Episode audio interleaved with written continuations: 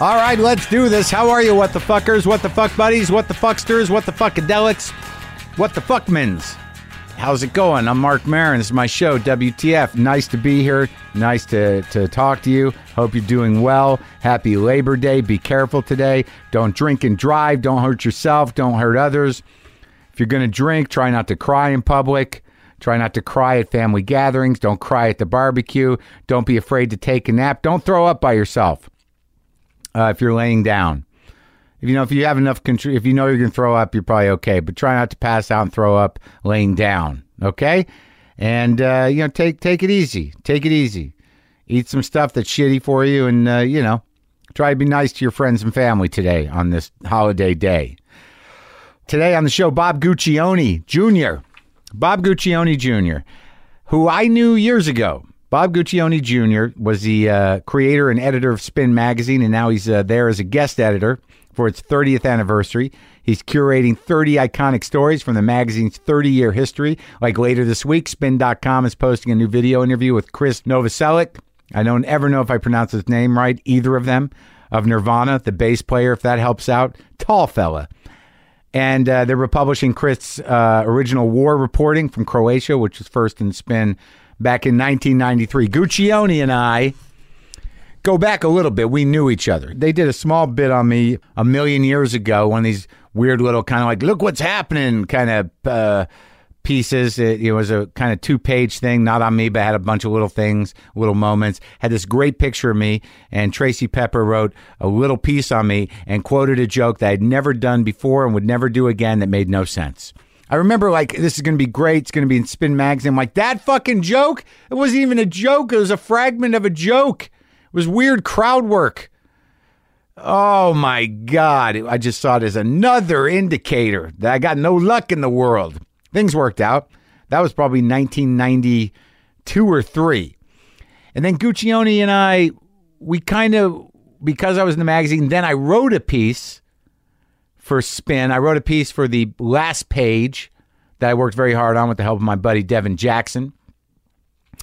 And then he invited me to like he used to have these dinner parties. I got to talk to him about this. Maybe I will. But we used to have these dinner parties, like these salon evenings where you know he just invited a bunch of random people who were at the cutting edge of something. And you just go over there to his place on the west side and eat pasta and sit around and chat. But I think the idea was to have uh, compelling conversations about what's happening now, man. Where are we at? And one night, that guy, do you remember that guy? I think his name was Jaron Lanier. He was like the first, like, you know, in, you know, cyber philosopher, computer guy. He had dreadlocks. He was a white guy with dreadlocks. He was on the cover of all the tech mags or the two that were available then, like Wired. And he was like uh, a thinker, man, you know, a futuristic internet computer on the cutting edge of tech at that time. But he was also like this sort of pagan mystic presenter. Like he presented himself like he was some sort of little little dreadlocked Buddha of ca of a sort, and he immediately bothered me. It bothered me when I saw him on on magazine covers. And there he was. You know, he just had, he got all this press like he was some sort of fucking wizard. And I just remember he's a little kind of roly poly guy with his dreadlocks and his little beard. And I picture that he perhaps he had a flute or a lute, not a lute, a, a flute or a, a pan flute. That's what I picture. He was playing perhaps a small instrument, a primitive instrument, at the salon dinner party at uh, Bob Guccione's house. And I just remember being there. I, I think I must have been with my first wife and he's just sort of all filled with himself and sitting there eating some pasta and he goes i don't think dogs have souls dogs definitely don't have souls and i'm like oh god i gotta go let's go to a comedy club where people at least are funny and then he goes but goats do goats definitely have souls goats have souls and then i picture he just pick up his pan flute and oh my god that was a rough evening rough evening. But I hadn't seen Bob Guccione in a long time. He'd kind of been through it and been around and resurfaced in New York. I thought, why not catch up with him? He had some stuff to say. It was an interesting chat about journalism, the state of things today, and uh, the state of Bob Guccione today. All right, so that's coming momentarily. So I had an embarrassing thing happen. Lately, I've been panicky. I think it's because of my insane caffeine intake. Anxiety is high. And uh, every little thing just happens at the same frequency as every other thing, no matter what the intensity of it is emotionally or psychologically. So, as you know, I got some work done on my driveway, and a lot of the dudes who were working on the driveway had a picnic on my grass. And then it looked like they might have dumped some chemicals on my grass of some kind, some cement chemicals. I don't know. It was a nice outing. We all had burritos and cokes with lime and hot sauce. And uh, I sat there and was unable to communicate with anybody except for smiling and, and occasionally they laughed at me. But uh, after everybody left, it looked like my grass had been through the shit and I thought it was all dead. And then I go over to my sprinkler timer, which was unplugged. I plug it back in and it ain't working. Now, there was a time in my life where I would have taken the afternoon to go ahead and fix the sprinkler timer. I tried. I checked the fuses. I checked the lithium battery. Nothing. It didn't matter. It was broken. I opened up the back, and there were several brown widows in there with very weird looking egg sacs. Very interesting egg sacs. I think the brown widow has. It's these little the standard spider egg sac, but they're spiky. They look like little stars. Little stars filled with mildly poisonous um, arachnopods. But I didn't care, man. I was looking to fix this thing. Couldn't fix it. So I, I panicked. I texted the guy that does uh, my landscaping. Yeah, I have a guy that comes twice a month to, to, to cut back cactuses and play with the yard, but he's a great guy. His name's Jose. So I text Jose. Uh, now, I, I need to, not, I don't, I'm not trying to be insensitive. This is a real thing, real thing. Jose doesn't really speak English. He's a very sweet guy. Doesn't speak English. He's very good at his job. Doesn't speak English. So I need to text him because I'm panicking about the sprinkler timer that I'm not sure I, c- I can fix or I should fix or whatever. So I text Jose, you know, Jose, uh, it's Mark, timer no work. So I, I, I try, I, I was texting in broken English. Uh, don't know what to do. Uh, grass brown. Uh, please help.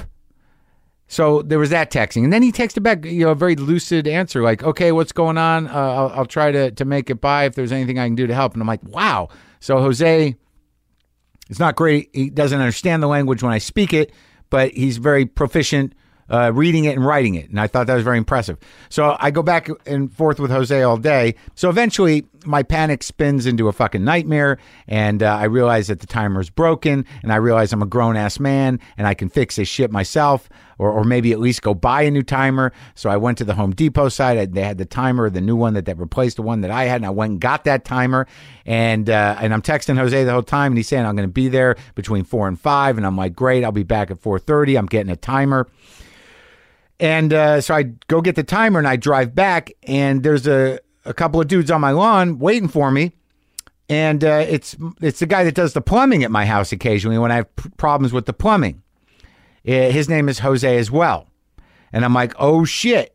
And I get out of my car and I'm like, holy shit, dude, why are you here? And he's like, I'm here for you. I'm like, oh, I was texting the wrong Jose, which I thought might have been taken the wrong way. Like, see, that's how sensitive things are in the country where I'm like, there was nothing insensitive or weird about that. It, there, there's many people named Jose, and a lot of them are, are uh, Latinos. But uh, I said that to uh, Jose the plumber, who speaks perfect English. But I told him I, I, I was texting another Jose, but you're probably the guy that could really fix this, actually. I got this new timer. And he's like, oh, yeah, I can fix that. But now I didn't know what else to say because he probably thinks I'm a fucking moron. And I don't know. I'm like a, like I seem like a smart guy, but I'm kind of illiterate because I'm texting him, a guy who speaks the language proficient. You know, he's, he, that's what he speaks English. And I'm texting him like, timer no work. Can you come today? Please help me. So he didn't say anything, and I didn't say anything, and uh, it was okay. Maybe he thinks I'm a moron. It's okay. I can live with that because the timer got fixed and we set it up, and he uh, he came and took care of a drain problem. So it was a big day. And then today, today Jose the the uh, the landscape guy he came to double check the timer, and he replaced some. Uh, some wires, and uh, we smiled at each other a lot and laughed. And, and I, I tried to tell him that the cactus and back look good, and, and he goes, "Move them," and I'm like, "No, no, no, no, they're, they're good. Bueno, bueno, good." But everything worked out, and uh, I know that you were concerned in this time of drought how much I'm watering my lawn, and do I should I be watering my lawn? Shouldn't I probably be looking into a more indigenous garden? I, um, yes, I should get an indigenous garden. Is that what they're called? Desert plants. I like them, but I, I don't know, man. I think I'm holding on to something with these plants here. The cactuses look great, but the stuff out front, I think you know, I'm just my ex-wife planted it, and I, you know, I used to think like I'm, I, I keep it because I, I won, you know, that it's my house, and now I, I don't know. Maybe it's time to let it go. Maybe I should just burn the fucking house down to grieve my past. No, just the garage standing. No, just move through it emotionally, like like a normal person. Did I mention Australia? going to Australia. I'm going to be there. Going to be in Australia. Going to be in Sydney. When? I'll tell you. October 15th at the State Theater. I'm going to be in Melbourne. When? October 16th at the Palais, Palais Theater. Going to be in Brisbane. When? October 17th at Brisbane City Hall. There. Now you know. Now you know. Now let's go to the hotel where I talked to uh, Bob Guccione Jr. Hadn't seen him in a while. It was nice to talk to him. Enjoy.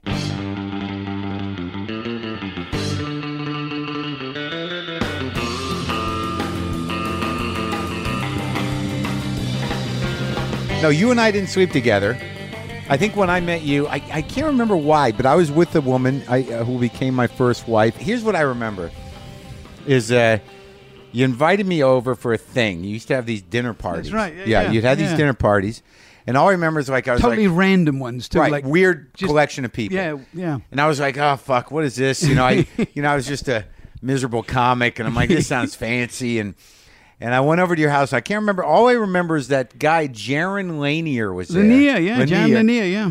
And I was there, and he was there, you know, holding some sort of flute or something. That That's was one of the most brilliant scientists is in the he? universe. Is he? Yeah, he, he invented virtual reality. What does that mean? Well, he, you know, the gloves and the Yeah. and No, I the, know uh, what it is. No, not the not the virtual reality the military had. Right, right. Uh, that preceded him. Yeah. But no, he's a he's um a, a brilliant computer scientist. No, I know, I know he Yeah. was, and he had. There was Yeah. a lot of heat on him, and you know, he's Yeah. on the cover of Wired magazine, and Yeah, you know, well, he's he- a great friend. Uh, we were friends for Still? many years. still, still, yeah, and used to write for me at Discover. He used to write a column. Discover that was Yeah. what happened after Spin, right? Uh, or at the Gear, same we time. did Gear after Spin What? It's all right. Let's go through the like. Where do you live now? in Pennsylvania. What? How the fuck? What? like on a farm? No, not quite a farm, but in the woods. In Yeah. the woods, halfway up a mountain. Okay. Yeah. So you ran away. Basically, yeah. Yeah. You, absolutely, you headed yeah. for the hills. Yeah. Yeah, You I- were done. I, did literally head to the hills. You know, I'd been in New York 38 years, and I used to say to friends of mine, if I'd murdered somebody, I'd have been out in 35. you know? Yeah, yeah, yeah. so I, I got a longer sentence. But I loved New York. Yeah. You know, at the time you knew me, I was enjoying it immensely.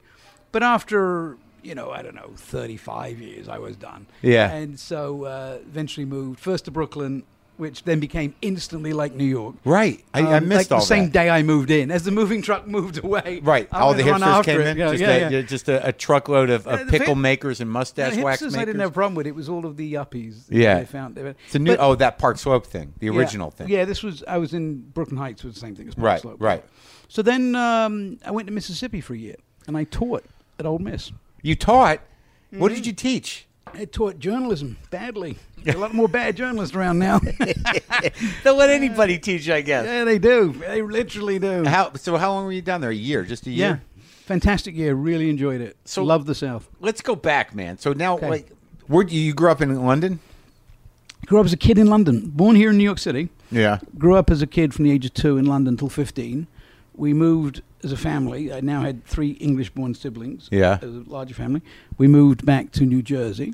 You Couple moved to years. Jersey. Yeah. And I was homesick. So the first chance I got, I, I left home and, and went straight back to England. And So you were all living with your dad in Jersey? No, with my uh, mother. Oh. My mum and dad had split, but Oh, yeah. the family was still close. Yeah. So when Penthouse was hitting here, he wanted to be here. Yeah. So he moved here and he moved us over and, you know, But you all sort of got along then. oh, yeah, very much. Yeah, yeah. so you grew up in the world of Penthouse.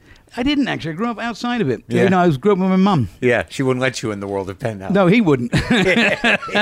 he smartly, uh, you know, curtailed the competition before it got to be real and kept us from getting uh, in trouble.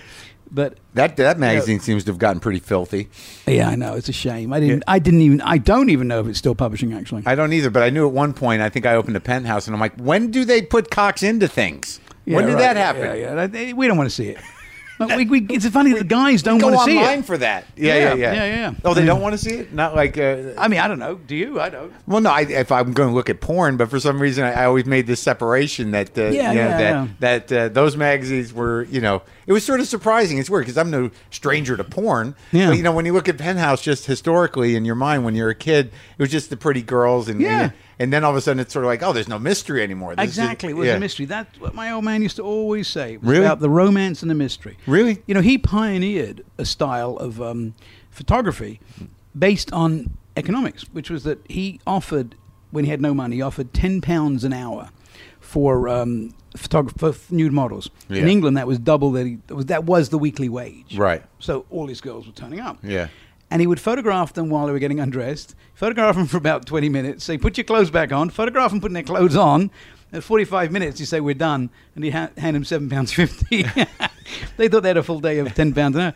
And he did it. And what he f- created was his voyeurism. Yeah. And it is actually far more exciting to see a woman getting undressed. Whereas Right. That to every, every male who is Right, sexually right. active with women, it is the moment we know it's going to happen. Right, right. And he, he just pioneered that whole style. So that it was always about romance and mystery, and I As I opposed to always kept that Playboy. in my head as a very very important element to to all publishing, eh, whatever the field. You know, Yeah. it should have romance, it should have mystery. Right. And and we, but you learned publishing from him, you think? Yeah, definitely, without a doubt. Yeah, I, I, I did develop eventually my own instincts, but, but no, I, I was, you know, At tu- what age tutored did- by a master. Right. At what age did you go into like the office and learn the nuts and bolts of that shit? Oh, very early. I mean, I, you know, was working. I had my own magazine, at eighteen, in England. What was that? It was a step-by-step guide to kung fu. Really? and it sold? Yes. Very well. It was when Bruce Lee had just died, thank God. It made people interested. Yeah. So I made a little money. But it was, it was a very tiny thing. It was England. I thought, if I'm working this hard, I'll go back to America. And what year was that? So that see the That was thing is- 1974. right. So it was before like cuisine culture became later. So you were actually Yeah. working in real publishing. You know, Really? the- Yeah, yeah, yeah. Oh, yeah, yeah, yeah. I, I was. Did you know kung fu or no? You just, No, no, we found a guy who did. Yeah. Uh, Chi Su, I remember his name all these years later. Chi Su. Chi Su, he Yeah. was an expert, and uh, we just did him move by move. Yeah. But um, the night before we went to press, my partner and I, this guy Richard and I, who'd done the book, we'd written it and Yeah. designed it together. Um, we said we better actually practice these moves to make sure that we, we it was fact checking. Yeah. So all night long he would throw me, break my arm, I'd break his arm. It would Yeah. break it. We'd get to the Yeah, point where right. right. we'd break, kick each other, punch each other Right. to see if these worked. And some moves, no matter how many times we did it, we couldn't quite get it right. We said, "Ah, hell, let it go. you know, it's too Right. late. Yeah, yeah. You It's, know, in. whatever. It's in. maybe we just don't Yeah, understand. we it. don't understand it. Somebody Yeah. gets it. you know. So that was your first taste of publishing. That was it. Yeah. Then I came back to America and did a uh, a, a rock and roll poster magazine, which was a single issue again with a poster. Now, Um, where's- who folded. was putting the money up for that? Your old man? in the, the, the kung fu thing was my friend and I. You just did we it. did it, and we Yeah. found we found a guy to back us. Yeah. For the princely sum of five thousand pounds, Yeah. which, which did it. Yeah. And in America, my father backed me for the poster magazine. Right. And that broke even, and I was just exhausted, so I stopped. Then I came back and worked for him to launch Omni. And then I remember Omni. yeah, and a few years after that, I, I left to write, and I got married, and I got unmarried, and you know, uh, You were married once before, twice. so this is your third twice marriage. before today. Twice Yeah. before today. so you're on your third one. no, no, no, I'm not married right now. Oh, you're not. No, no, no. I, I- I'm with a woman I've been with for a long time. Oh, okay. Uh, Liza Lantini, Yeah. playwright. We've been Okay. together a very long time, uh, twelve years. Yeah. But, but uh, no, I was married to this woman in England, and we got married, and I came back, and I a couple of years later thought up spin. Uh-huh. uh, and started that, not knowing what I was doing. You know, you do little things. That's one thing. You do a big magazine. That was entirely different. Well, So we Omni was started pretty big, Spin- but that was your dad's magazine. yes, that was his That was a science magazine. It was the Yeah. first real kind of like uh, cool science magazine. first and last. Oh, Let's- yeah? Let's face it. Yeah. Oh, yeah. I like to think when I owned Discover for a couple of years that I made it better, Right. but never made it as good as Omni. Yeah. Because Omni was birthed with this sense of wonder. Right. Discover was not. Right. By the time it came to me, I was like the fourth owner of it by that point. And it was very dull, and it was Yeah. kind of like trying to inject a bit of enthusiasm and curiosity into Yeah. it, which we, we did. We absolutely did. And the magazine did become much more successful while I was there. But um, it wasn't born with that sense of wonder. And that was a great thing about Omni. It was open minded. It was curious. I kind of remember it because I was a kid. That was in the 70s. yeah. Yeah, because I remember it kind of being a cool magazine. I knew I didn't Right. understand it, but the oh, but I remember the uh, the pictures were great. Mm-hmm. Like it was like really visual. Like you- there was Yeah. it, it- like there was a lot of things to look at in there. Right. But I was sort of a kid, but I I knew it was dealing with big shit. It was Yeah, exciting. exactly. Yeah, Yeah. That was the subhead. Yeah, Omni, big- big, shit. So okay, so what? So you go off to so you're in publishing. You burn out after the poster magazine. Then you go. Do you do what for? You do Omni for a little while, and then you split for a while. yeah. You- Well, I I, uh, I segued from Omni to running the penthouse circulation. But then after that, I wanted to always wanted to write. yeah, So I thought, well, I better stop and actually write. right, I found out I wasn't a very good writer. I mean, I I think now I've become a little better, but I wasn't good then. right, Demonstrably so. yeah, So that wasn't going anywhere. And um, one day the idea for Spin came to me. It just came to me. I tell the story and people never really kind of believe it, but it came to me in less than a second. It was a vision, uh, and of the pages literally just floated in front of my eye. I saw the typography, I saw the layout, lots of white space. You know, we, we kind of pioneered that look. Yeah. Certainly, I think maybe in any magazine. On the cer- page. yeah, certainly in uh, a youth culture magazine, lots of white space, lots of drama, the type offset by the picture, the picture Yeah, yeah. dictating everything. Um, I saw it going across the whole spectrum of music from, you know, obviously the new wave stuff that was hot then that we were listening to, my age group. Uh, we would skip past mainstream pop, but we would go into even things like African music and, you know, we Yeah. did that before anybody. Um, and I also saw the non music element, the quirky being important, which I, I still think is vital, um, and investigative journalism. It all came to me at once. The name did not. I had no idea what to call it. Um, but I could see it all. And then I just like got frightened. You know, like when you get sleep paralysis? and Yeah. You suddenly wake up and you're like, what was that? It must have been a dream. yeah, And I thought, well, that's a good idea, but I can't do it. Right. You know, how do I know how to do it? And I didn't think about it again. Six weeks later, and I'm not an early riser. I get up, I get up at eight thirty nine. That's early. Yeah, I, I yeah. don't like getting up early. I woke up bolt upright at six in the morning, like in a movie. Just Yeah. sat bolt upright, forty five degree angle. And this voice said to me, it, "You know, it's it's not a, it's not up to you. It's a vocation. right, This isn't the question. Yeah. You know, you're not being asked the question, would you like to do it? This is a vocation. Yeah. And I got up and went straight to the office, penthouse, where I, I didn't have an office, but I found a space that was empty. Right. And I started drawing. really, And I started, and all of those ideas came back, and I started drawing them out, and I still didn't have a name and for, for weeks. And then one day, uh, someone said in my office, and I was using an analogy, I said, you know, it's all the way like, it's like the way records spin. Right. I went, oh, spin, that's a good name. Yeah. He said, ah, it sucks. I went, Yeah. yeah. you're right. And then two days later, I said, no, that's the right name. that's the name. Yeah, and that was it. And the, the idea for me was that spin, if you're spinning, you're happy. yeah, You know, it was uh, Yeah. very subconscious. There's, none of this is conscious. Um, I'm really conscious, as you know, because Yeah. you know me. um, but this was subconscious, that it was meant to be about joy, meant to be about happy. It- you were meant to feel elevated and, Yeah. and light. Right. You know, otherwise, what was the point? You know, it was all about y- you're at a point in your life when you're supposed to be really, really discovering and enjoying. right, And it was all that was there. Consciously looking back on it 30 years later, I can tell you what I was thinking. At the time, it was just just an instinct. It was Yeah. Like, uh, this should have fun, it should have humor. What year was that? Forget. Well, No, it's- 1985. I don't, 85. I don't forget. After everything I just remembered, trust me, I didn't forget the year. Do you want the day? you know the day, I know the day of the first issue, went March 19th. 1985. Yeah. Like I can't remember. Was that the Madonna issue? Who was on Mm-hmm. the cover?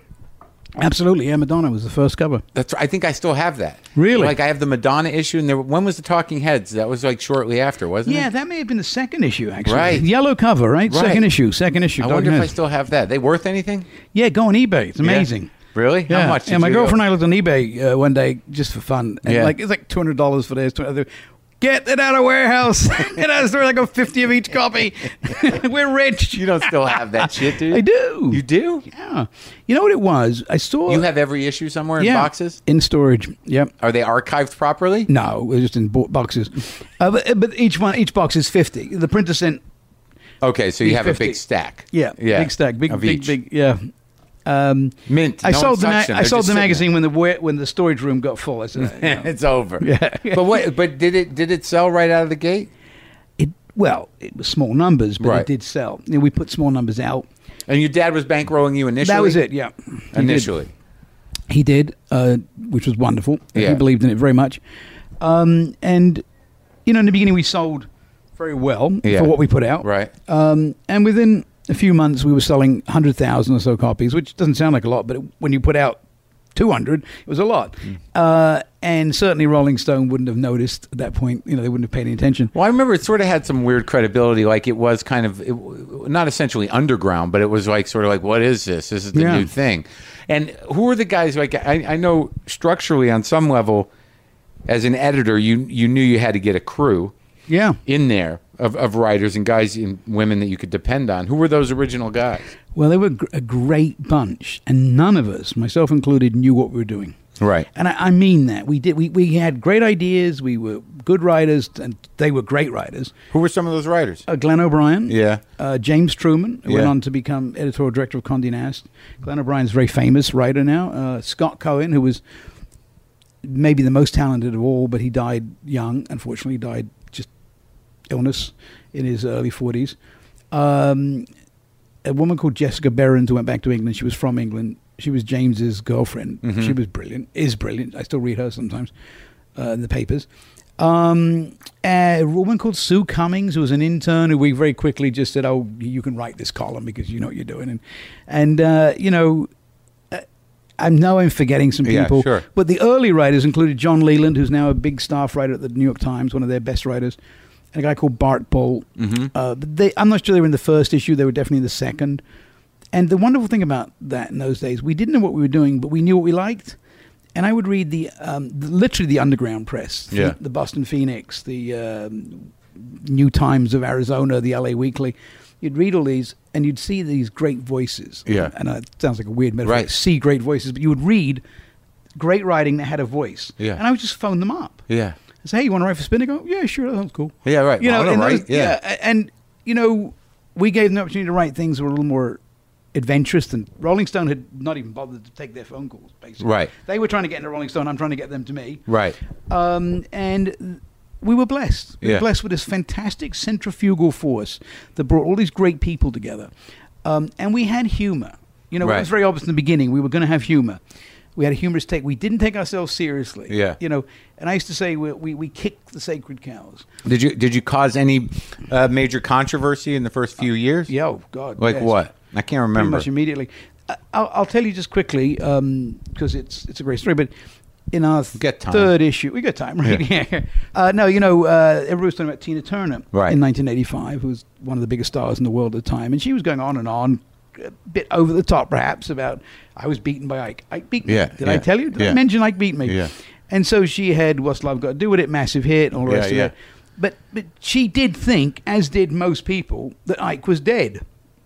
But as it turned out, I, I were having an, we were having an editorial meeting, and I said to myself, "Well, forget it, Tina. Why don't we go find Ike?" Right, I think I remember this. Yeah. So this brilliant investigative reporter called Edward Kirsch, who did not return my emails for the record, if he's listening, because I said to him, we're, "We're doing this 30th anniversary thing. I want you to be part of it." Yeah. Uh, anyhow, he went and found him. It took weeks, and he found him And what- basically homeless in L.A. Really? Yeah, drugged out, homeless, had been in prison.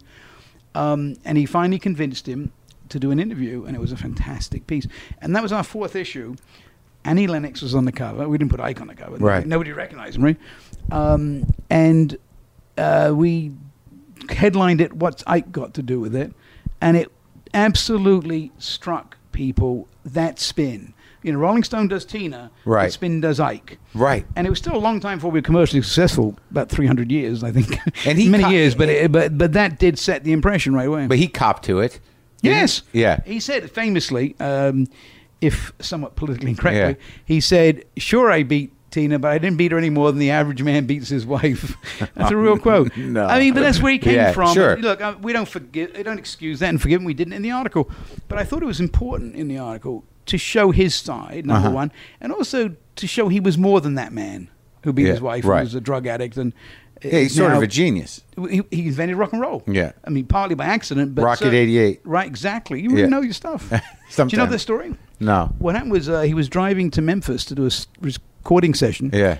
And the car leaked, and water got into his amp. Yeah. When he got there, he and his musicians set up their equipment, and they realized the amp was ruined. Yeah. So he uh, had to take newspaper and wedge it up into little balls under the woofer to stabilize the woofer. Right. When they played, the feedback was all very muddy Yeah. and it was like early grunge sort of thing. Right, It was Very right. muddy. When he heard that, he changed his piano style to a thumping piano style, and it became the first rock song. Right. And years later, um, th- yeah, Little Richard copped to the fact that he stole note for note the uh, piano stylings of Rocket '88 for Tutti Frutti. No kidding. Yeah, so it really was a great song. I'm not even sure we told that story in that article because I don't think we knew it and I don't think you brought it up. But um, I've since learned the, the significance of Ike Turner. It was fun reliving it, and I think it's fun for, I hope desperately, it's fun for new spin readers learning about some of the stuff that was done before they were born. Well, I think I, I think I remember wh- how we actually like. I know that the, there was a little piece in the magazine about me with a picture. but Right. I think you hired me to write a back page once. Yes, absolutely. That's right. That's sort of how we Yeah, became yeah, yeah, friends. yeah, yeah. I remember now. It's I so thought it was early in those gay baths, but you're right. It Yeah. wasn't. uh, No, no. The gay. gay baths for me. That, that was. Uh, I don't remember you. Ah, dear, you're losing Yeah, listeners. that- I'm losing credibility. Excellent. So all right. So that goes through. How long were you? How long was Spin your thing? I mean, how long were you there? I mean, 12 and a half years. so that was from eighty five to ninety whatever. 97, yeah. Now, what was it? What was this? The big schism uh, between you and your father? Well, it's it's a long story, but the the, the brief and and f- you know worthwhile answer to that question is Penthouse was rocked by the uh, moral times, you know, the moral scandals, uh, you know, the four wells. The Meese Commission. The Meese fall Commission, Of, fall so well. what? Mid eighties. yeah, th- Yeah. it was really the Reagan, it was really inspired by Reagan's Yeah. uh, you know, administration to clamp down on on on you And know pussy pictures. Yeah, exactly. Yeah. you put put it better than I would have. Yeah. Um, and so this impacted the penthouse company, you know, by fifty percent of its revenues, which Fifty percent of its revenue. oh yeah, yeah, it cost them two million copies. The number of stores that threw the magazine out, and now you, they were still making money. Right. Penthouse, but Penthouse had meanwhile grown into this massive multi-titled company, most Yeah. of which were losing money, and one of which was Spin, which was still you know losing, uh, still in the startup phase of Yeah. a couple of years, so still losing. But um, Penthouse was the only company that's I mean sorry, Spin was the only division Penthouse didn't own. It was done as a um, uh, you know a, a, a fran- franchised so that I would actually own it once I'd paid back the money Penthouse in Right, advance, right. which we were on track and doing. Yeah. But um, so at that point, my father said, "You have to just give me spin," and I said, "Well, no," Because I he mean, was I- cutting his losses. He was. Well, yeah, he was. He was embarrassed. I think that some of these other losing companies, you know, were losing, but they were saying, "But, but spins, you don't even own spin." They were Yeah. actually winding him up, and and so we had a falling out. I said, "No, no," I said, "You, you know." I will pay you back. I will raise money and pay you and give you a profit Yeah. that's not an issue. Yeah. The issue is you can't, you know, you can't take away that is mine. Right. We have an agreement. you Right. know, it's based on that agreement. I've honored it all the way. Right. You have to honor it too. He Yeah. said, well, I'm going to cancel it. I said, well, if you cancel it, that's your choice. But Yeah. then the magazine becomes entirely mine. Right. So he he says, but you have no money. I says, but I will find money. Yeah. You know, so why don't you let me find money and pay you back? Right. And then you'll be happy. But Yeah. if you throw me out, Yeah. you know, I don't owe you anything. Right. So anyway, this was this went on for a while, and there's father and son dynamics, of course, in there broiled. That's the sad thing is the sad thing is not that he threw me out. and Right. We went on, of course, to do very well. The sad thing is we didn't talk for 18 years. Ugh. And we re- reconciled a few years before he died, six years before You he did? died. You Yeah, reconciled? yeah, it was beautiful. I, I often tried, and he was still too, you know, stubborn. Really? And uh, as fathers are, Sicilian fathers particularly. Yeah. And then one day he called me up out of the blue. He actually had somebody call me and say, "Come over for dinner," and I thought it wasn't real. I thought somebody was just trying to get me to come. He there. was going to kill you. yeah. yeah, no, I thought he was just going. He didn't know about it. I thought Right. somebody was Oh, just setting you nicely up. Yeah, trying yeah. to put us together. Yeah. But finally, the person called me back and said, "No, no, it's really serious. He can't talk. He's had throat cancer and he can't talk well on the phone, and he's insecure about. If you haven't heard his voice for a long time, he's insecure about you hearing it. Uh-huh. But he wants you to come." And I thought, "What I got to lose?" I mean, the worst is he throws me out. Right, turns me right. away at the door, and I Right. go away. But I did go, and he embraced me at the door, and w- that was it. Did you cry? Oh yeah. Did he? Not him. Not we didn't cry then. Yeah. I did later. Absolutely. Really? Because it was just it was the cries of joy. It's so long, dude. Eighteen years. It's well, it was a horrible. life, lifetime. Yeah, it's horrible. Yeah, it is, and it's weird and it's tough, and you know, um, I never didn't love him. Yeah. The whole time, I believe he never didn't love me. Yeah. He had his stubbornness, and I, to a degree, had mine. Pride. Yeah. It's a Exactly. fucker. Before the fall, baby. Yeah. Yeah. And uh, you know, I'm so happy we reconciled, and so was he. And I was with him when he died, and you know, we're really, really we got back to being very close. What a and very fucking loving. relief. Totally. totally. Could you imagine absolutely. if that went on and he died and you didn't Yeah, fix no. that? Yeah, exactly. Ugh. I used to tell myself, look, if he dies and we don't reconcile, that's okay, that's life. But Right, you know right. what? That, that wouldn't have been the way I felt. But you know, So I it's was very happy. right. Oh god damn. Well, good for you, man. No, I got. Well, it was good for him. He, he he finally, you know, opened the door and Yeah. and it was wonderful. And you weren't even expecting it. no, no, not at all. And you have other siblings too. I do, yeah. And you get along with them. For the record, I get along with him. You never had kids. I haven't. I still want him. Really? I still want him. Yeah. What are you gonna do about that? Well, I'm gonna have to find a way of doing that.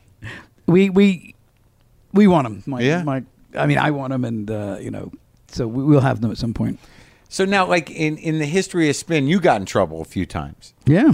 Uh, Like, uh, like I, I, like I was, I was trying More to than a sort- few. yeah, I was trying to wrap my head around because you, you know, you had a certain swagger at some point, as I recall. For about an hour or two. Yeah, I had my moments. Well, what the fuck happened? I mean, did you did you you never lost? Did you lose the magazine? No. At one point, never, never, did. never, never, never, never. Well, you got in trouble for what? Sexual harassment? No, well, we got sued. The company did, um, and because of my name being famous, not because of me, but Yeah. because of my father, uh, there was an attempt to, I call it legally blackmail us to settle, Right. and I said no, I'm not going to do it, and I could have got out for a fifth of what I paid to defend the suit, but I said, you know, I will never feel good about myself giving in to this blackmail. I said we didn't do anything wrong. What was the case? it was a, it was a hostile environment case. You know, this was very popular. From one one person was suing you? Yeah. Well, actually, a lawyer went out trawling for ex employees. Those motherfuckers. Oh, yeah. And I've pointed out since, you know, um, many times, I've pointed out that in those years, we were just about the only magazine that wasn't a woman's magazine that had women editors and women staff writers who got a salary just right and a ton of women contributors. I said we had more bylines by women than any magazine being published in America from time through down to, except for women's magazines, which of course were, were written entirely Yeah. by women.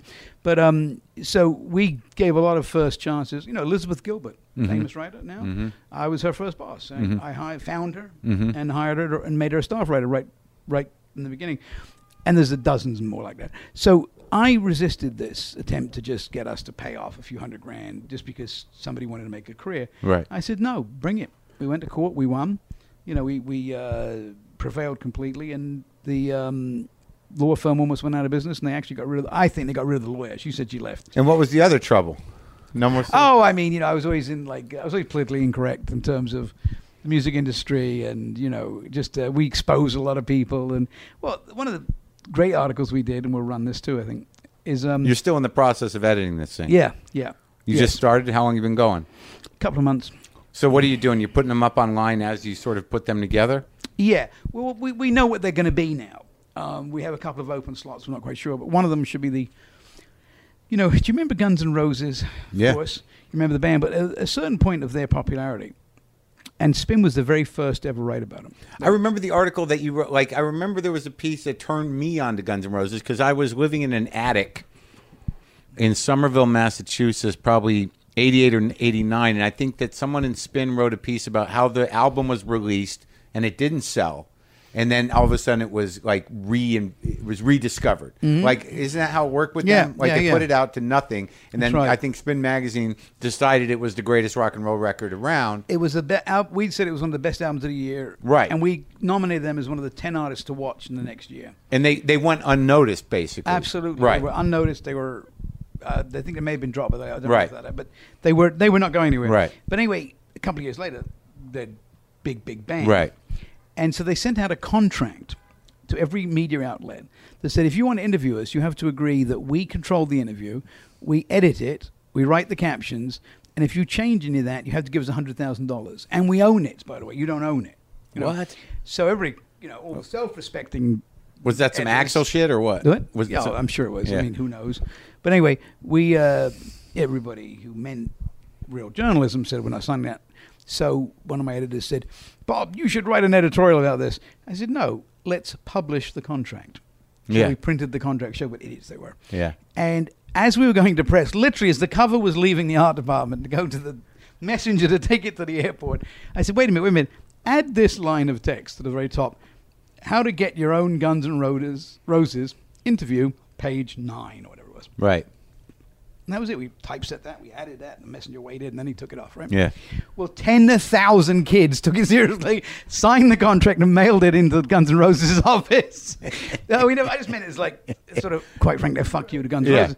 But the kids took it seriously. So they were now deluged with box upon box arriving daily of signed contracts. Mail, then yeah, I, Were they I legal? signed it. When can Yeah, I? yeah. When can I have this interview? Yeah. And they had. To, they were embarrassed, and they had to sort of write back and say, "No, this isn't the way it works." you Yeah. know. But anyway, at that point, uh, I said to my staff, "I said, find out who this guy is. The guy who go wrote to the contract? Indiana. Yeah. No, no, find out who Axel Rose is. Right. You know, we've just taken him as Axel Rose. Right. But he wasn't born Axel Rose. Right. Uh, and he had a f- life in Indiana, so we sent a reporter out, and the reporter did like an investigative piece, as you would do on a politician running for the Yeah. presidency, and uh, found out he was a bit of a prick, frankly. Um, and that was a great piece. And after that, he wrote that song, "Get in the Ring," which he you To know, you. challenges me to a fight. And all Yeah, that shit. yeah. Well, the thing is, he challenged me and Andy from Hit Parader and one or two other writers. Hit Parader. But he but he really goes on to the chorus about you know you, you, you weren't getting as much pussy as your dad and blah blah blah. Oh, really? Yeah, yeah. And you're, you know you, you're a wimp. Get in the ring. Yeah. Well, at the time I was studying full contact karate. Yeah. Four times a week I got in the ring. so I uh, and I was way into it for many years at Yeah. that point. You know I think when I knew you, Right. I, I was way into it. And so I just called up Geffen Records and said, "Well, when? Yeah. When do you want to do that? It's fine by me." Uh, and I promoted it because it helped sell magazines. Right, sure, sure, I, yeah. I didn't want to fight him. Yeah. Uh, I was glad there never was a fight. It would have been. Did he pointless. In in the end, he backed down. He, Yeah. he said, "I'm not fighting him." Blah blah blah. But you know, the point was, I a I'm not going to let somebody call me out. you Yeah, know? sure. And b certainly not in a song. And uh, c it sold some magazines, and I had fun with it. and Well, that's that was interesting it. because I'd forgotten there was all those magazines that preceded Spin that were pretty great rock magazines. You know, like uh, Cream, yeah, the Right? old cream, the old, The Old cream, Cream, was great. right. Crawdaddy. Circus was that Circus was great. Circus became kind of like just a sort of MTV one? Right, heavy metal right, right. echo. Crawdaddy and, but, and but Cream. original Circus was, you know, back in the early seventies was Yeah. a real magazine. You know, Did you ever work with and the, the- granddaddy of what was Rolling Stone. I mean, that really was the first countercultural magazine. Now, when Spin started to pick up speed, did you ever have words with Jan Wenner? or oh, with- often. Oh, really? Yeah, yeah. In in the press, we would poke each other. And then we'd run into each other somewhere and have a chat. How are you? How's your family? Yeah, You know, what's yeah. going on? Right. Did you see the Mellencamp show? I thought I saw you there. You know, Yeah. It was very nice and cordial, and he was always very gracious. I hope he thinks I was gracious. And then the next day, back in the press, going, "Ah, Rolling Stone's full of shit." And Right. We'd say, "Ah, Spin's meaningless." You know, and then we'd run each other at Michael's restaurant in New York. How are you, Han? How are you, Bob? You know, it was business, Business. pure business. Yeah. Yeah. This isn't personal. Yeah, yeah. It's just business. right.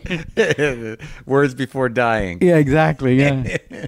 So now you're in town. Now, wait, where do you like? There's a couple of issues we talked about. I mean, in, in terms of, of where the world is now and what publishing really means now, because it seems to me that one thing that Spin did, and I think Rolling Stone did it, but with a little more type of uh, there was a. a kind of a a, a classish you know they they they they postured but i mean they, it seemed that the agenda of spin initially was to sort of uh, like you said be open minded embrace all new forms of music you know integrate y- you know the whole landscape of music and, and pop culture uh, that was relevant and, and and also journalistic into this one magazine which rolling stone kind of did but had been drifting so, what do you think you inspired? What do you think the meaning of spin, you, you know, now is to people? I mean, because I know it's it's no longer a published magazine, Right, it's But no what do longer you print. feel like when you think about spin? What did you contribute to the world of publishing? Well, that's a lovely question. Nice. I mean, I appreciate the implication behind that question. I do think w- we contributed a lot, and I think I perhaps guided that effort. Yeah. I wanted to be honest with the reader, and I don't know how much you get that these days. Frankly, I hate to say it. Mm-hmm. We This live in is a clickbait, clickbait culture. Yeah, and also politically correct. Mm-hmm. Nothing can ever be anything but politically correct.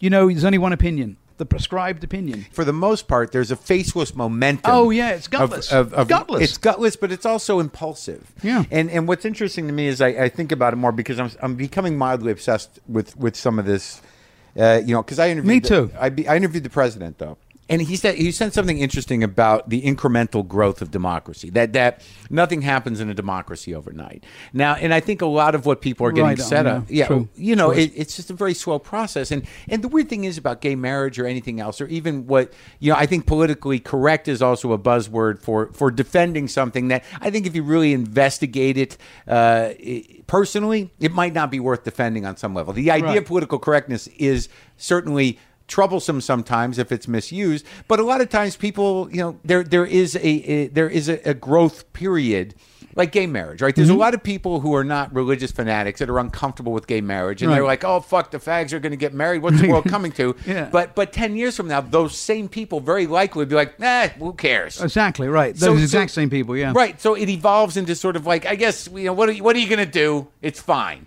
They don't have to agree with Right. it ultimately, and they can hold their opinion, but ultimately culture has to evolve. Right. When- and and it's just a slow That's process. he's very right. But you know what?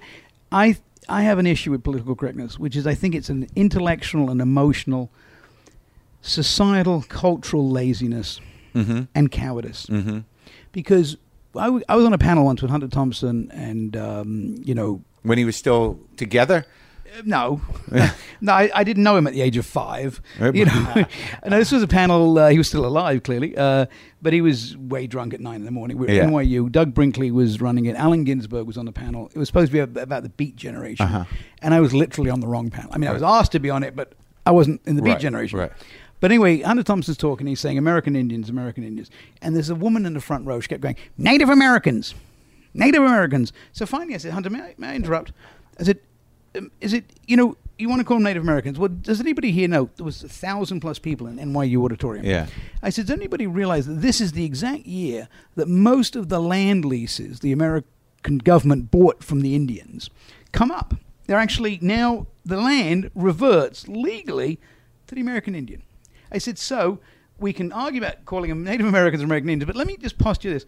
Who here wants to pay more taxes so the government can buy that land legally in the many tens of billions of dollars that it is now worth? So it's going to cost us, the people, the taxpayers, many tens of billions more than we pay in taxes. So who's for it? In a room of a thousand, three hands went up. I said, Well, I appreciate you doing that. I think you're lying. But even if you're not, good for you. But that's the only thing that matters. What do you think an, an American Indian cares if you call them a Native American? Give them the money for their damn land. Right. It's their land. We Yeah. took it. yeah, It was time for us to debate. and It was the exact year. th- most But of them that was didn't my even thing. know the issue. No, Prob- of course not. yeah. No, of course not. But they all knew the issue about the name change, and you know, I've always my back goes up, my hair goes on edge when I hear this faux, you know, faux cultures, faux revolution. Phoniness gets me. I don't want to. I don't want to sound so you know strident, but I am on this issue perhaps. And you know, as an editor all my life now, which is you know forty years of being a professional editor, off and on, um, mostly on. I- I've always striven for that truth. When I had Discover magazine, I had editors quit because I did articles they found politically incorrect. Like what? Well, uh, very early on, at the uh, whole climate um, change debate, we published an interview with um, Bjorn Logstrom, I think his name is, who was then recognized as one of the leading climatologists in the world. I mean, people didn't do anything without checking with him first. And he said in this interview, he said, he said, you know, we don't really have great data on climate change. He says, we don't really been looking for it. He says, but ironically, in my lab, we've been looking at something for seven years, every minute of the day, for se- every second of the day for seven years, and it's sunspot activity. He says, in, in actual fact, we found a correlation of 100% between sunspot activity and the Earth's temperature. So solar storms, when they are directed at the Earth, because of course they're also not directed at the Earth, but when they're directed at the Earth, influence the temperature. 100% correlation, 100%. It's, Mm-hmm. Right. Mm-hmm. it's parallel lines for seven years. He says, so clearly, yeah, we're warming up, but it, the sun has a lot to do with it. Well, I had an editor literally quit, and others threatened to quit. They didn't. This was what year? At Discover in the year 2006 or 7. And I, I remember saying to this group, I had to call their editor, I mean, hold on. I said, listen, let me tell you something. First of all, the the magazine is publishing this article word for word, and I'm final editing it, top editing it. But it's not. You're not denying climate change. No, of course not. You're No, not no, no, in the denying slightest. the postulation of human responsibility for it. But you're you're you're presenting. I'm presenting another science. science. Mm-hmm. And I said to them in this meeting, I said, science, the actual definition of science, is to prove a theory wrong. Mm-hmm. You know, there are people, Jaron Lanier once said this to me, there are scientists who say, we haven't really proven gravity. Because if you talk to the physicists who talk about many dimensions, they say gravity is too weak to be actually a force in the universe. So it's one of the forces, but there are others. So, I mean, there's that kind of open mindedness to science that makes science fantastic. And here are a bunch of science editors and writers sitting around complaining and stamping their little feet because this was a politically incorrect thing to publish. so they didn't want to be uh, associated with climate change denying. You're right. It was even before the phrase came up. Right. It was that early. So I said, listen, I said, the truth is the truth. And the truth about science is that it's never black and white. I says, and why is it that only one set of voices should be heard? I said, we know, we know from hearing from scientists that, uh, I said, yeah, you know, because they told you, but there's a whole another group, by the way, very credible, who have another point of view. That has to be included. So yeah, I'm not a, um, I'm not a denialist. You know what I am? I'm a um, hysteria skeptic. Yeah. And when he gets hysterical, when I saw uh, I saw Al Gore give his presentation that became the movie, The Inconvenient Truth, at TED back in 2005, 2006, Mm-hmm. February 2006. It's the first time he'd ever given it. In fact, he kind of said, "Oh, I hope I get this right." you Yeah. know? He's riffing. Yeah, he was Yeah, riffing, and, yeah. he, and it was a brilliant presentation. And I turned to my editor who was next to me, and I said, "Tomorrow, start investigating this." Yeah. he says, "Why? Everything, everything is right." So wait a minute, there wasn't a single rebuttal to anything. He just has one theory, and he presents evidence only for that one theory. That's not possible. It's just physically not possible. There has to be other. This is before we did the uh, Bjorn interview. I said, "There has to be other views." I said, "He's a lawyer. He's advocating his case." Well, this editor didn't want to do it, and he didn't stay much longer. Uh, he left of his own volition, and, I, and then I started hiring people to look into it. And of course, th- there was another side. That is science. We wouldn't have got anywhere if people weren't Right. challenging things. you Right. know.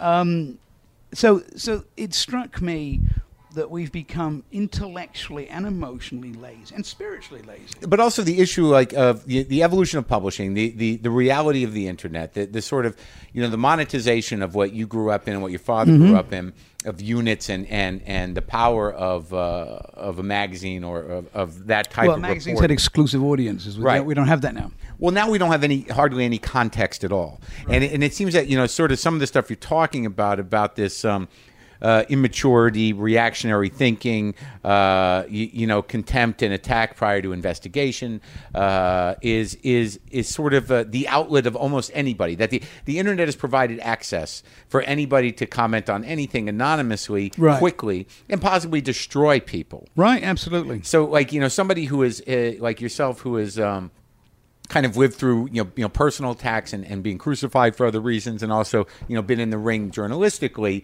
There's got to be you know how do you you, you sort of reconcile the the the evolution of of, of uh, DIY publishing, you know, internet access, lack of boundaries, personally and otherwise, and and this sort of uh, destructive force that that is. I mean, you know, we have an entire generation that that is indi- indicative of what you're saying. You know, spiritually, uh, morally, and intellectually bankrupt or lazy. Or both, yeah. Yeah, that that are really going to dictate the course of culture. I mean, I, have been doing some reading For a ab- while. Okay, for a while. Let's go back to what Obama said so brilliantly. You know, democracy grows slowly, Incrementally. Incrementally, um, he did say it better than me. Yeah. uh, incrementally, and slowly. That means. Well, so does media. You know, you go back to the uh, early 1900s. Uh-huh. Uh, newspapers were as out there as the internet is today. There was no regulations. There was no no sense of what could be libel or slanderous. Whatever sold is what they printed, uh, and we evolved as a media to um, bring in the notion of slander and libel, and say, you know, really, you just you, you have to not act this way. Um, and, you know, the rampant untruth that was the core of media 100 uh, years ago uh, did have to be mollified and, and, and, and, you know, taken care of so that it wasn't There had to be some sort of uh, Forever. uh, uh, like regulations and structure, like laws, right? and structure. And, and by the way, and then the, the sort of it got calibrated by the people's reaction. Eventually, people said, you know what, this is this isn't the whole story. and Right. This is unfair, and you know, I make up my own mind. But so media change, you know, from those very tabloidy newspapers that make today's papers look like the you know the, the hymnal at mass. Um, so that that's not a new story in a way. We have a new technology, so it's a new story for our generation. And I think it's you know going to eventually again recalibrate people are going to get tired of this. I think people can get tired of the the bashing. You know, we've become very similar. We don't like to hear this. We don't like to think about this. But today, we are very similar to the Taliban. We have one prescribed opinion. There's no deviating from that. We stone people to death as a mob, a faceless mob, cowardly mob, stoning someone to death. Let me give you the most recent example. There's that. It's uh, on both sides, though. So I mean, there there there are two opinions, but the the the, the result is just more um, bashing. Yeah, There- more there's No, bashing. it's, You're there's right. no yeah, exactly. There are debate. two sides, yeah. There's no real debate, no honest debate. Right. There's only this: you're wrong, and you're obviously a Nazi. and, and then some spin Yeah, well, that's right. because We it just- comes from the other side. You're wrong, and you're obviously a godless heathen who wants to kill right. babies. Right, exactly. And you know, it's you see, it's very easy, therefore intellectually lazy, to say I'm for this Mm-hmm. X, right? Um, and somebody else says, "Well, yeah, I'm totally for that." Oh, you're an evil person. You're not totally for that. Mm-hmm. Right. You fill in X. It can be marriage equality. It can be sexism. It can be uh, you know gender discrimination. It can be all sorts of things. But whatever it is, I always say, in reality, there are two sides. Yeah. Uh, maybe one side is 75%, 80% undeniably the best way to go. And maybe the other side, it's, it'll take a while for everybody to come to that. But, you know, you should hear it. And, and, and there are real concerns. And we should hear this. And But once things Mm. be are- open to it. it's but the weird thing is, is once people or, or ideas are destroyed, that frame, the the, the hunger for for sort of um, aggravated justice and closure, in the form of uh, a Well put. predatory uh, uh, journalism, if you're going to even Yeah. call it that, i- is, that you know once that frame is set. The retraction, or the the sort of um, the, the the the the gaining back of one's reputation, Oh, is it's- not as much of a story. and yeah, exactly. How about this? How about the um, poor Nobel Prize winning scientist, England, somebody Hunt, Dr. Hunt, Professor Hunt, whatever. Mm-hmm. Yeah. I can't remember his first name. Um, Nobel Prize winning, Yeah. 72 years old, um, universally loved in the scientific community, happened to have been from the early days a great advocate of bringing women along in the laboratory, brought many students in, uh, helped them become full fledged scientists. This was not always the case, say 30, 40 years ago, especially not in England. Um, and he has done this. And then he makes a joke at a conference and he says, The problem with women in labs is that we fall in love with them, they fall in love with us, and they cry when you criticize them. For which he lost every one of his professorships at university, all his income. He was destroyed reputation wise, he was destroyed employment wise for that one remark, which, if you break it down, is hardly I- inflammatory. Im- You know, people said it was a silly remark. Well, I'm not even s- totally sure. It climbs to the bar of stupid. I- I, I think it was obviously an, in, you know, an inappropriate remark. But but he is destroyed. inappropriate in that you know he you know no matter how good he was to women his ideas of the dynamic of men and women was old Do you know what? I'm not even going to say it's inappropriate. I'm going to retract that. It's not I- inappropriate, I, I it's don't think just it's inappropriate. old. Well, yes, it's, it's well, it, it's it is it is old. Yes, because today the culture is a little different. But um, the offence taken was that they cry at criticism. Well, you know, a lot of people cry at criticism, men and women, uh, and. the- If the worst thing said about me in my life was that I cried at criticism, which, by the way, I have done. I remember once my father criticized me when I was a young man, Fussman, for something I had done, and I did cry. but it's interesting he So, but I don't know if that's the but worst he- criticism you can have. but he prefaced the comment by you know we fall in love with each Yes. other so then it becomes an emotional relationship He met his And- wife in the lab. Right, but it becomes an emotional relationship, so it's not about the criticism. See, like if Right. you really deconstruct that that that that what he said, it, you know, as far as men and women in relationships go, if he said that outside of the context of the lab, but he set it up properly, which is that we're you know the re- it, it, the the relationship has been convoluted by emotion. Right. Exactly. That's horrible. uh, and he's destroyed. Destroyed. You know, no university. They all dropped him within a matter of a week. The newspapers like The Guardian beat on him five articles a day, four articles to the next sell day. papers. Yeah, well, this is to sell online clicks, by the way, because it was online. See, but that's the problem. What do you? How do you fucking reconcile that shit? I mean, at least with a paper, there was a little time in between, Yeah. so maybe someone could get a fucking word in. Right, exactly. Well, I read a lot of these articles because I was so horrified by this, and I read the comments, and the people would just be, you know, he should be, you know, he should be thrown out. We should take him from the records, take away his Nobel Prize. It's like the man didn't didn't say anything terrible. Let's face, let's just be real. It's not a terrible comment. He didn't call him sluts. Did you write an editorial? Did you no, do I- anything? I, I, I don't have the outlet right now. If I had, if I had spin, I'd have written the editorial immediately. But, um, but any, I just want to Scary, counter. dude. I want to counter that with the same paper about two weeks earlier did a news item which said that um, a woman barrister in England was found to have lied about her ex-boyfriend raping her, and the boyfriend was in jail and had gone to jail for this accusation of rape. Ex-boyfriend, and th- so they said, well, you know, now she's going to be prosecuted and she'll go to jail, and he got released. There wasn't a single word again, not a single editorial saying, hey, that's pretty bad, you know. Well, let's just we, we beat up what did that guy give up? yeah, I don't know. He gave, Right. up his, he gave his life. And Right. His life can never be the same again. But I'm saying, look, that happened. That's not the Guardian's fault. But where is your indignation about that wrong? Well, that's not a politically correct wrong because it involved something that's just not in the political correct It's a, it's, sphere. a, it's a bit of a frightening thing it, that It's that- very frightening. because I don't know what you know. It'll what- take years for that. Did I answer your question a moment ago? It will take many years for that to, for that bad toxin to filter through the digestive system of our society. Eventually, it will, and we will excrete it, and then we'll get back to a nice balance. I think that the internet is coming out of the phase of novelty. I think we've had it now 20 years.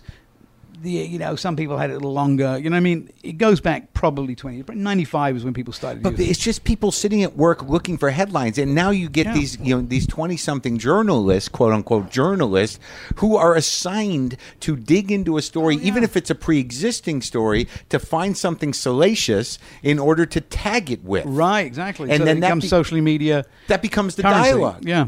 Currency. Yeah, If and, with- and with- that's because it clicks back to the site, which clicks to right. advertising But, clicks. but which is how do we? commerce. How do you stop that? It's just That's it's, a big. It's, too big a question to answer because I don't know how we'll stop. I, morbid I believe, fascination and fucking you know, i and it's a, d- it's malignant. Well, it is, and you know, I think it's more destructive than we realize because I think it hurts us spiritually, and I also think it hurts us intellectually. what creates a, a, a- a culture of self censorship uh, that that it, that that it creates stifles. ign- ignorance. It creates and nourishes ignorance because after a while, if that's all you're fed, that's what you believe. And you know, to get back to something you asked me a little while ago, I think spin was a vanguard. I think we we, we represented our generation. I used to tell my editors we, we worked for our readers. Yeah. We represented them. We we guided them. That was an obligation to do, and also a, a sacred duty for us. Yeah. I don't see much of that in today's media. Um, and, you know, I think it can come best from counterculture publishing, like Spin Now, which is only online, but they have the opportunity to do this. And I'm talking to these guys a lot and saying, hey, you know, go out and do big story. I want them to do a big story on Bill Cosby. I said, go do the big story. Let's have both sides. Okay, look, clearly th- we're going to conclude by his own words that he gave drugs to women, and that's clearly uncool. But, you know, I want a context. It's a little worse than uncool. but Yes, yeah. no, no, it's terrible. It's it's true. terrible. But you know, and I'm not looking to in any way exonerate him. But I'm saying, what is the story? Who is Bill Cosby? How is he gonna? You know, but what? See, the thing is, is like it, he was if, like the first, not the first rock star. he was like one of the first rock stars of TV. of comedy. Who's a, it's? I talk to comics about it all the time. How they are trying to reconcile the influence he had on on comedy Right. and on them as a comic with this reality. But how is he ever going to talk about it? You think you no, can get somebody? to no, I don't get- think he'll talk. I think, I think. Well, by the way, this purpose of this story that I'm suggesting is simply for Spin to re-imprint itself on the public Well, what's your, dialogue. well, what, what, as- how, how do you pitch that story? What do you assign? I would assign it because it's not my magazine now, but I would assign who was the young Bill Cosby of this time. He was, in effect, an out of control rock star. Mm-hmm. He was the Mick Jagger of television. Forget comedy. I Spy was the biggest show at the time. You know, it was Yeah, a very okay, big show. yeah. Him and Robert Culp, and he was the first leading uh, character on a TV show who was black, and he was very, you know, handsome him, and he was an athlete, he was a tennis player, all that. So, you know, he was a rock star. Well, I'm not saying this exonerates him. I'm just saying, give us the story. Because do you know what? An awful lot of people reading about Bill Cosby have no idea, except for the little blurb that said he was the Cosby Show. that This guy was, he- he's got an interesting trajectory, and it's a flawed one. It's Greek tragedy. It's Greek tragedy, but at least Greek tragedy You're gives gonna you have an to arc. go farther I want back the arc. than his success. I mean, you know, d you know, to to to sort of act out on a desire to have sex with incapacitated I have women. a theory. I, Yeah. My theory is he has a performance issue. Well, sure, okay. I mean, you and he wouldn't can't do it. psychopathologize I'm not- not- him. Yeah, I'm not. I'm not No, no, I excusing get it. this. I get it. But I think he probably has some physical image and im- im- impediment, and that's how he compensated. That's my theory. Um, but the point is, journalism. Journalism should be more complete. It shouldn't just be one top line, and then everybody has to get behind that and push it like a rock up a hill. I think journalism tells us about ourselves at its best. The, but the interesting thing journalistically is if you, the investigation into not even empathetically, but to try to you know put him into context or somehow uh, not even explain, but make understandable uh, his crime. I know. I just want to fill out the biography. Right. So so but still like what you don't get in that story is justice. W- It's not Not that that's necessary It's in not journalism. reachable in right. this case. The most controversial stuff it's been over the years Yeah. was the AIDS column, Right. Which was incredibly controversial because we But you said guys ran it every week. I mean, you were Every in month, the middle yeah. of it Every month. yeah. for 120 issues, Like- a- and we never once had to publish a correction. We got our facts right. I mean, not everybody agreed with our opinions. Because I remember it was started with AZT, right? That's such great memory you got, man. Yeah. Phenomenal. Yeah. We we were the first people to say, hey, look, AZT is worse than AIDS because AZT is guaranteed to kill you. There are people living with AIDS and there are people living with HIV who haven't developed AIDS, but you take AZT, you will die in one to two years. As a result of our journalism, we actually um, brought about the pretty much international uh, media paying attention to the story and coming to the same conclusion, which brought about the end of prescribing AZT. Right. It was it was a it was an old cancer drug on the shelf that got abandoned because it was too deadly. Right. Uh, and then when AIDS came up, they said, "Well, these people are going to die anyway. Let, us try this." Let's see if it's, it And works. and it, and and it became a great seller because they had no research cost. Uh, you know, and desperate people. and desperate people. It's a perfect storm. So I, the stuff I'm actually proudest of is the AZT articles we ran and some of the AIDS columns we ran. That was all very controversial stuff. But I think you know, getting back to just personality journalism, even you know, context teaches us about ourselves. We learn from that kind of narrative and biography. Where's the arc of a narrative? That's what's important. That's what's missing. And part of that is the immediacy of the web as a business dictates. Right. People must get out there fast. Yeah, and get the whole s- In get 19 a story. In fast. 1988, I went on the Jesse Jackson campaign. yeah, And I uh, did an article about Jesse Jackson. And I was doing a monthly magazine article. So I wasn't filing my report after each campaign stop. And, and I kept on the plane the full day and I saw four or five campaign stops. And I realized he not only said the same thing, but he had the exact same gimmicks. At the exact same time, somebody brought little He had an children. act. Yeah, an act. Was Yeah. it? Act. Of Exactly course. right. It's like when you were doing stand up, Right. you did your act and you Yeah. had your same little motions and your same moments when you caught the but crowd. you, you want to try to riff a little. Yeah. Hmm. Well, I'm, I'm thinking he riffed one or two bits, but it w- but it was an act and it was preordained, and I wrote about that. Yeah. And the others didn't because they had to file a report what he said in Sacramento this minute. That was 1988 before the internet. Right. Uh, Because of the immediacy, the uh, urgency to publish. Well, today with the internet, that's amplified by 10. Well, th- what happens is it doesn't function in linear time. No. It's everything all at once. Right. And and a day is you, you know like y- anything that that ta- gets traction in the media, you know they know it's like well this thing probably doesn't have legs. It's going to burn out. It's going to be a global hashtag for Right. 48 hours and then Right. it's done. Right. And and then they can you find some more sordid shit on this because we Right. like to make it go another two or three days with some That's clickbait. exactly right, yeah. Whereas, like what you're talking about is when you had a monthly magazine, or even you know a, a, a weekly column in a newspaper, or an investigative piece that required time, Mm-hmm. is that you had the time to do it, and there was none of this sort of like, well, people are going to forget. What do you mean? There, it was last week. Exactly, it's over. Exactly. It- yeah. So where's the context? That's exactly my point. And the context is what nourishes us as a society. It's what enriches us. context. It's the nuance. It's the ability to say, you know, yeah, all right, this person, you know, today, what would happen to President Kennedy today in social media when he got known for his first affair? Right. You know, I mean, you know, there's a lot more went on with that man. He didn't do everything wrong. He did some good things. And that's perhaps a bit extreme And, example. and now the only reason that people look for the arcs you're talking about is to create a stronger rope to hang somebody with. Usually, Often, yeah, that- often it's it. Well, so you got two sides. I mean, the, the idea that there's only one point of view, I, I think, is a, uh, not quite. I don't quite agree with what you're saying. There, there are conflicting opinions. There is, you know, a, the, a sort of uh cultural momentum on one side or the other, but both of them are looking to tear the other one down Mm-hmm. and to tear the other one's heroes down. So anyone's going to investigate what you want the, the arc. You're you're looking to sort of like, well, who is Bill Cosby? And and most people, no one's looking to defend that guy, obviously, but everybody's yeah, looking I- to I'm hang him not. higher. That's right. You know, eh, no, I know you're not, but the idea of of of creating at least that that unbiased, balanced reporting around Right, it, yeah. so so people can at least see the fucking you know sicko as a human right. and not just this guy that was a big star because now because here's the tricky thing with that is that you've got people that grew up with this comedy Mm-hmm. and you can't take that away from people you all a person can do who loved bill cosby is is reconcile in his own heart and mind Right. and live with it does now does that individual then say like well none of his comedy's any good anymore it's a Right. hard thing to say Yeah, yeah. Well, it's true. You're actually saying something very interesting because you're saying these people are going to get um, airbrushed out of history.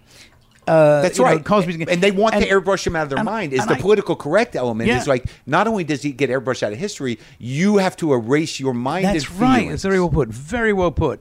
And th- that's not good for us as cultural society. It's just not good for us. No, it's not good for You know, humans. the- one of the worst human beings, apparently, according to history. I mean, according to uh, uh, reports of people who knew him, was Picasso. Yeah. It's a man who left his own children standing outside the gate because he was in the middle of either having sex or painting. Either one didn't matter. He wouldn't interrupt either for his children. And um, yet, what are we going to do? Like, not appreciate Picasso's painting and his Im- impact on art? You know, there are a lot of people. Faulkner, apparently, who's my favorite writer, William Faulkner, but he was an awful drunk, terrible Right. to his kids. Once said to his daughter, "No one remembers William Shakespeare's daughter," and it's a pretty bad thing to say to your child, you know. And when I spent time in Oxford, I became very close friends with Dean Faulkner, who was William's niece, who William raised, and of course I heard a lot more stories. It didn't sound like a nice guy. Greatest, perhaps the greatest American writer of all time. You know, we are a richer country for Faulkner writing what he wrote and that influencing other writers. We're we're, we're a holistic culture. You know, Well, that's there's a- like it's interesting that like because that's true. You know, you have great men that did great things and great women that did great things that may be Right. morally qu- dubious characters. So, so you know, I think it's within the human spirit to to for each individual to have a way to to balance the two or to have their judgments. Right. But I think where you're talking about is the way any sort of ideology, whether it's whether it's the political correct side or, or the, the right wing side, is to to is historical revisionism, which is Yeah. fundamentally fascistic. Is Right. that you have to erase the collective memory. Yeah, what did the East, what did uh, the communists do in the East? Mm-hmm. You know, what do they do in places like But they, it's, it, Czechoslovakia? it's an and- imperative of power, power on either side mm-hmm. is to to annihilate the history. I agree. Yeah, I Yeah. mean, th- th- there's eh, which is, by the way, the important role, the sacred role of journalism is to arrest that. Progress. So is democracy. Yeah, uh, absolutely. supposedly. Well, democracy, everybody uh, will agree on this, is founded on free speech, Mm-hmm. free exchange of ideas, and the ability for all to be ava- all of that information to be available. You know, um, look, I. I, uh, I love the internet, by the way, and I love internet media. My next venture is going to be an online um, publication uh, about travel called Wonderlust. I'm excited about it, incredibly excited about it. Uh, as excited as my current venture with the, the bookazine that you have Yeah. in front of you you. And we have many more copies coming up, many more issues. I'm excited about both those things equally. I love the internet. I love the fact that you can reach more people more easily by the medium of the internet. why? How come? Why you should be saving journalism, Bob? I mean, I, Well, I we- want to. I want to. Oh, well, yeah, I don't think my travel site is going to save journalism. um, but hopefully it's going to work. Okay.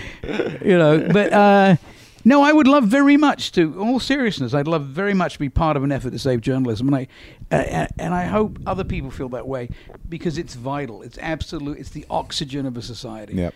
And um, you know, journalism, with all due respect to the Gawkers and Buzzfeeds of the world, is not the thing that is most salacious, most get right up your nose that Yeah. moment.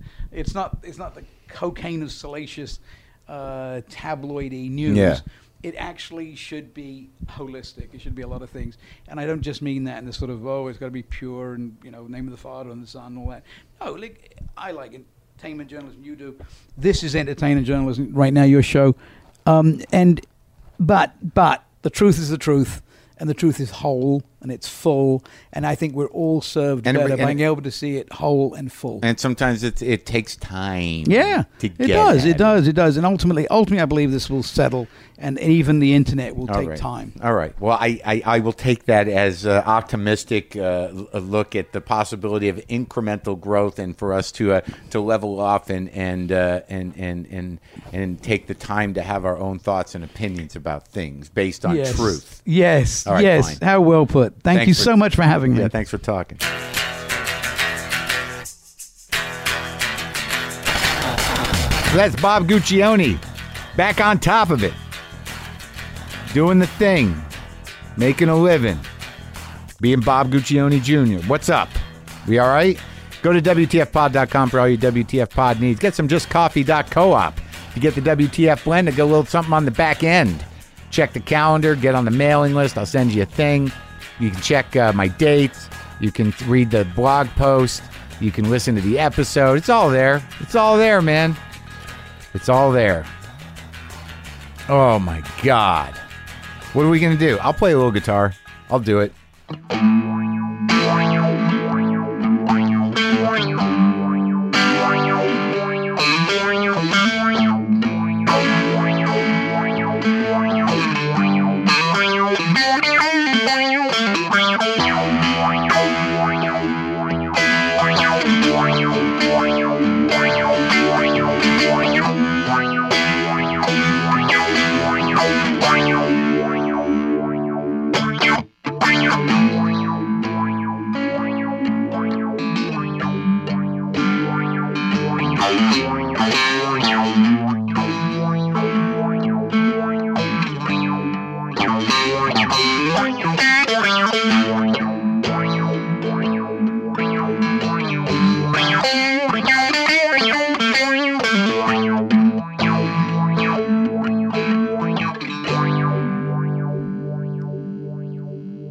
Boomer lives.